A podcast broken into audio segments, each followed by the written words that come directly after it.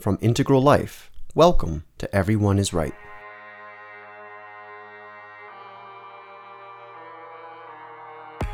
Brother David Steindl-Rast, the author of Gratefulness, The Heart of Prayer, and a practicing Benedictine monk for over half a century, discusses why a new understanding of God is needed to carry spirituality into the future.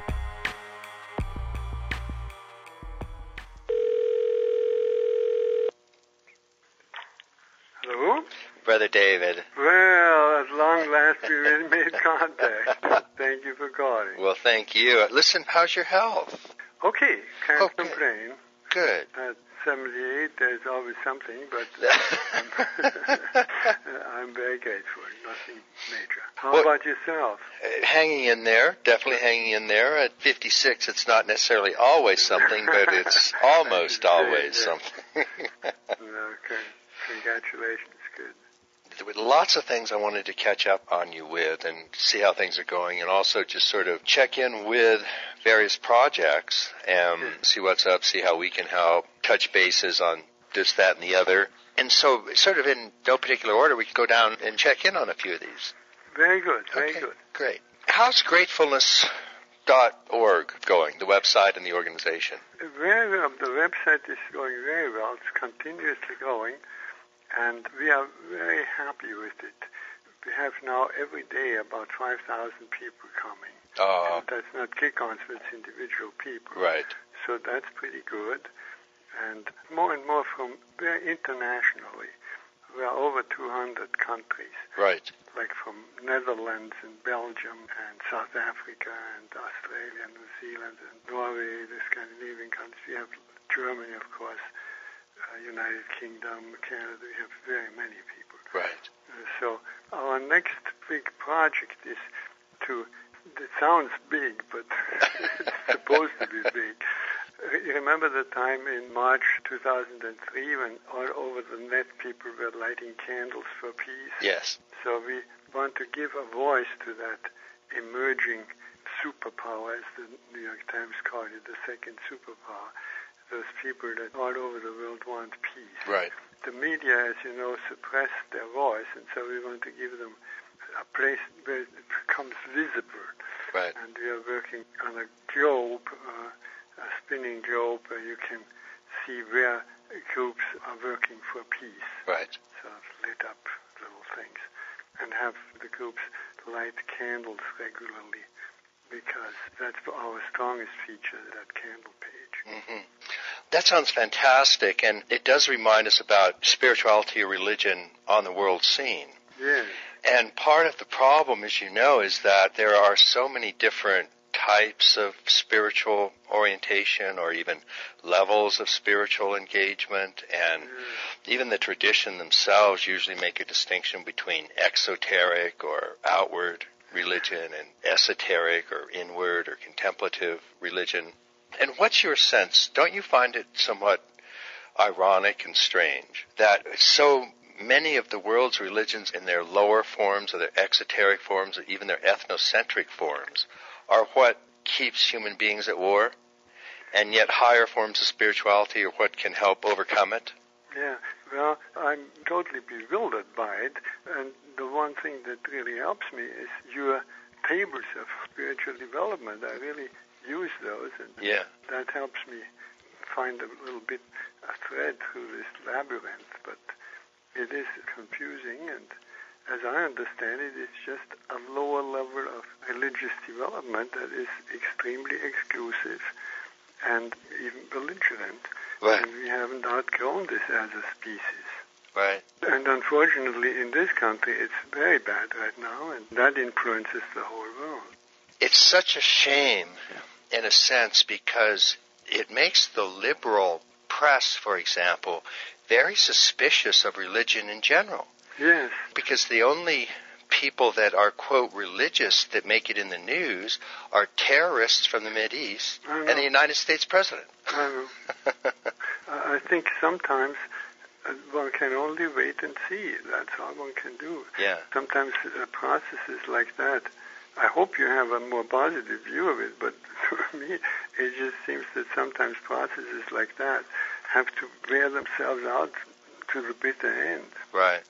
I find it so fascinating, bewildering, confusing, irritating, but also encouraging that we do actually take a little more sophisticated and occasionally developmental view of religion or spirituality. If you look at any of the developmental models, even if there's seven stages of development or eight stages or ten stages, there's a certain truth in which every single level or stage of development has its own version of spirituality. And so it's only the lower levels of spirituality that are ethnocentric and fascist and terrorist and so on. Yeah. And the higher levels tend not. They tend to really talk about universal love and universal compassion, and they really mean universal. Yes. And those are the ones that are sort of the way out of war, whereas the lower ones are the way into war. Yes, yes. And there are, I think, at least that's my impression, more people on the higher levels now than there were a couple of decades ago. Right. Uh, however, this is a race, as many other people have pointed out, and the question is who is going to win? Right. or, in other words, are we going to wake up before it's too late? Yeah. And what do you think about that? I agree with you. It is a horse race. And the problem, too, I find is that on any of the developmental scales, in a sense, everybody is born at square one and has to move through these various levels or waves or stages. Yeah. So there's always going to be people going through the fundamentalist or ethnocentric stages on the way to world-centric universal love and care Yeah. and compassion and so on.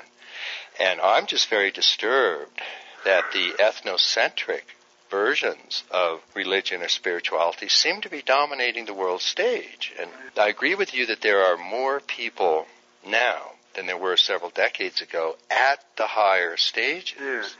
And I think that's very encouraging. But boy, I'm telling you, it's getting kind of scary out there. There is repression involved in that I have given a lot of thought to. It has to do with the God image, with our God image, or God view, as I like to call it, because just like we have a vague world view Right. that we all share and that contains mostly things that we take for granted, unexamined assumptions. Right. So we have a God view that also contains mostly unexamined assumptions. Right. And that God view is largely shared by those who set their trust in God, in that kind of a God, and those who oppose it. Right. And my conviction is that this God view, and it's basically the theistic God view, Yeah. is outdated. It, Yeah. it, uh, doesn't serve us anymore. Yeah. Even some of the Christian thinkers whom I respect, like Marcus Borg, have pushed through to panentheistic Right. God view, Right. which I think is the only one that will carry us in the future. Yeah, I agree. If we have to form an image, as you know, the Christian mystics are fond of making a distinction between cataphatic and apophatic ways Yeah. of knowing. And in other words, we can say what God is like, or we can say what God is not. Yeah. But God is is so mysterious and emptiness and unfathomable that we can only experience that as a presence. But then the question is, if we want to come up with a positive image, what God is like, then panentheism is by far the best of the positive images. I agree. And the interesting thing is, but I'm working on this, and to my surprise, no other Christian theologian has worked that out yet, uh, or pointed it out, is that the Christian view, as it was developed in the very early centuries, during the time that the Trinity was being hammered out, that Trinitarian view is panentheistic. It is definitely not theistic, Wow. but because of the incarnation and of the Holy Spirit that, Right. that fills the whole universe and Right. so forth. But the time wasn't ripe, and the people got scared, and they projected that Trinitarian view onto a theistic God, Right. and that has never worked, just hasn't worked. Yep. And that it didn't work showed itself in two ways. Either the mystics and within the Christian tradition acted as if God were not theistic Yeah. and just overlooked that part, and those who took that theistic Trinity on face value because it was just doctrine and they weren't mystics, they rejected it. They Yeah. rejected the Trinity, like Newton rejected the Trinity. Yeah. So why this is so important to me is that we can show Christians, and after all, that is still the largest denomination, or largest group of religious people, organized religious people in the world. Right.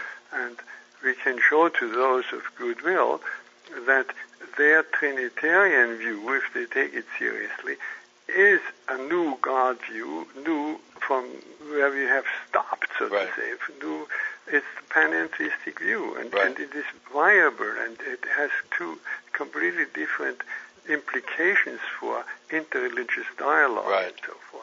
Well, and panentheism, as you know, is, is certainly much more consonant with the contemplative aspects of the other world's great wisdom That's tradition. right. That's why I say Yeah. it has so many possibilities of interreligious dialogue. Right. It opens them up. And then we can go one step further if you want, and this is sort of an optional step for many Christians, but for most modern Christians, they would not have a hard time with this one either, and that is if you have accepted panentheism as a good type of cataphatic view, a metaphor, a good image of what God is like if you must form positive Yeah. images, then you can add a second part and speak of evolutionary panentheism, and you've got a very, very good overview of a unfolding evolutionary one in many, many in one, spirit in action view that's compatible with science as well. But that's exactly the area in which I'm working. Yes, I I had understand. two dialogues about this this past year in Europe with a biochemist from the University of Zurich, Pierluigi Luisi, one of those people that work on the origins of life. Right. And we see more and more how only a panentheistic worldview is really compatible Yeah. with what we know today of science. We can't deny our scientific worldview, Right. can't deny it. And not only are we forced to it, but this opens tremendous possibilities and just wonderful vistas and wonderful possibilities also for religious experience. You know, I look at these documentaries and and they are religious experiences for me. Yeah. Yeah. This is a dialogue that has to happen and it has to be more common among Christians. And you and I run in, in a lot of similar circles in the sense that Father Thomas Keating and Mike Murphy and Brother Wayne and so on, and they all understand what we're talking about. Yeah. They would all agree with evolutionary panentheism and so on. Yeah. Why don't more Christ? How do we get this out to more Christians? I mean, it seems to be so few really sophisticated Christian theologians are in on this. What's your read about why that's going so slowly in the I Christian? really don't know. I really don't know. There is a religious scholar from what's this? The colleges in uh, Claremont colleges. Yes. From Clayton Harris is Clayton. I'm sure is his first name, and he is coming out in November with a book, something from the point of science and from the point of theology. Yeah, And I can't wait to read it. I agree. Well, out of Claremont, that might be also Whitehead influence then. Probably, Yeah. Yes, yes. which is also one of the few areas we can count on because Whitehead, of course, would completely understand an evolutionary panentheism. He Right. presented a version of that. But he's not very well thought of by Catholic No, I. I know. I know. I understand. And that's fine. I mean, there are some wonderful positive things about Whitehead, but he's also a very specific approach, and we can develop it without using him. That's, Yeah. No, but we can also use what's good about it. Well, exactly. But one does that all the time. Yeah. I can't answer your question why it's not happening. I know too little about the Catholic seminaries and Yeah. what's going on in theology schools. So I can't answer the reason why it's not happening. But I fully agree with you and Thomas Keating and all our friends that it ought to happen. Yeah. So is there anything that you and I can do to make it happen? Well, that's the next question, and I think that's sort of what we're. One of the reasons I wanted to touch bases with you. Um, it's been a few years since we've seen each other and chatted. I just wanted to catch up, but I particularly wanted to catch up about this issue because Yeah. we're going online with Integral University, and I can talk a little bit about that in a minute. Please, but one of the things that we're doing with it is Integral Spiritual Center, and it's just this kind of dialogue that is at the center Yeah. of what we want to do here. And so we want to really sit down and think, how can we have a very, very intelligent, sophisticated, discussion or dialogue about God view or spirit yeah. view, how to have a more accurate image yeah. of that which is ultimately unfathomable and ultimately an absolute mystery and ultimately absolute shunyata or emptiness. We understand that. Yeah. But there are better and worse ways to conceive of spirit. And the old theistic way is about one of the worst ways we can conceive right. of it in today's right. world. Right. And evolutionary panentheism is about one of the best ways we can conceive of it. And when you say better ways, that means not only intellectually more whatever accurate uh, yeah uh, appropriate yeah accurate appropriate not only that but for the individual to live by yeah. God, we all live by a God view yeah. every single person in the world lives by a God view right and that is also something that needs to be stressed and seen. Yep. They may not call it God, they may be surprised that I call it God, but when the chips are down, they are confronted with the ultimate. Right. With somebody whom they tell their stories. Right. And so if you have a God, you might as well have one that empowers you, that keeps you healthy, right. and doesn't poison you, right. uh, keeps your relationship with others healthy, and so forth. Right. Oh, I fully agree. I mean, Paul Tillich defined God as that which is one's ultimate concern. Right. And so everybody has an ultimate concern. Whether it's money or food, yeah. or they've got something. That's good. That's that's a very good shortcut to what I was. Yeah. and so I think that's a really good way to hang this dialogue and think about it. Is one's ultimate concern, and yeah. that's one's God view, one's spirit view. And boy, we've just got to update and dust off those old ones because they are not helping. Yeah. And I agree with you as well that it's a way of living in the world. And frankly, if your God view is a kind of old theistic God, then that really does lend itself to the kind of stuff we're seeing in the Mid East, or the kind of stuff we're seeing in fundamentalist Christianity or and, fundamentalist anything. It's, and you have to admit that at least some of the people who are behind it are sincere. Right. It makes it even worse, of course. Right. But, but that's they right. are sincere. No, it's, that's true. And that's terrible that something has to be done. Yeah. Well, I'm delighted to hear about your integral university. I've looked at your integral nude. Yeah, right.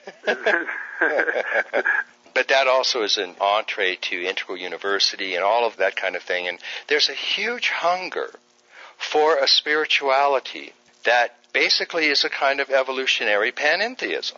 You're right. I yeah. do see that hunger. Yeah. yeah. I think I told you that about these Cortona conferences. It's uh, for the uh, doctoral students of the University of Zurich, yeah. and they go to Cortona in Italy because yeah. they want to broaden their worldview. Right. So again, together with this Pierluigi Luisi, I gave a little workshop there called The Ultimate Questions, and I had about 150 people there, and we had expected that we would have a dozen or at yeah. the most 15 students and sit in a little circle and discuss ultimate questions that arise from the conference, from the lectures in the morning.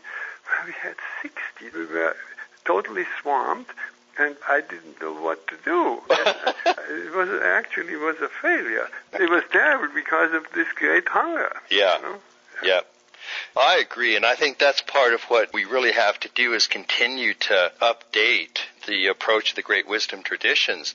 You know, I was talking to someone the other day and it dawned on me, religion or spirituality, I mean, it's a modern discipline. There's still modern and postmodern people that are spiritual, mm-hmm. but it hasn't shaken off its pre-modern, pre-rational, superstitious roots. It even glorifies them. Mm-hmm. And it's just like going to somebody in astronomy and saying, "Oh, you're an astronomer, so like you study Sagittarius and uh, Aquarius, and uh, you know, thinking that astronomy is the same as astrology. It, it hadn't made any modern gains at all. It's just crazy." As far as roots are concerned, I like to encourage roots and rootedness, and I think you do too. I totally agree with that, Yes, but we got no that- new branches. And that is why it is so important, for instance, to point out that the Trinity is panentheist.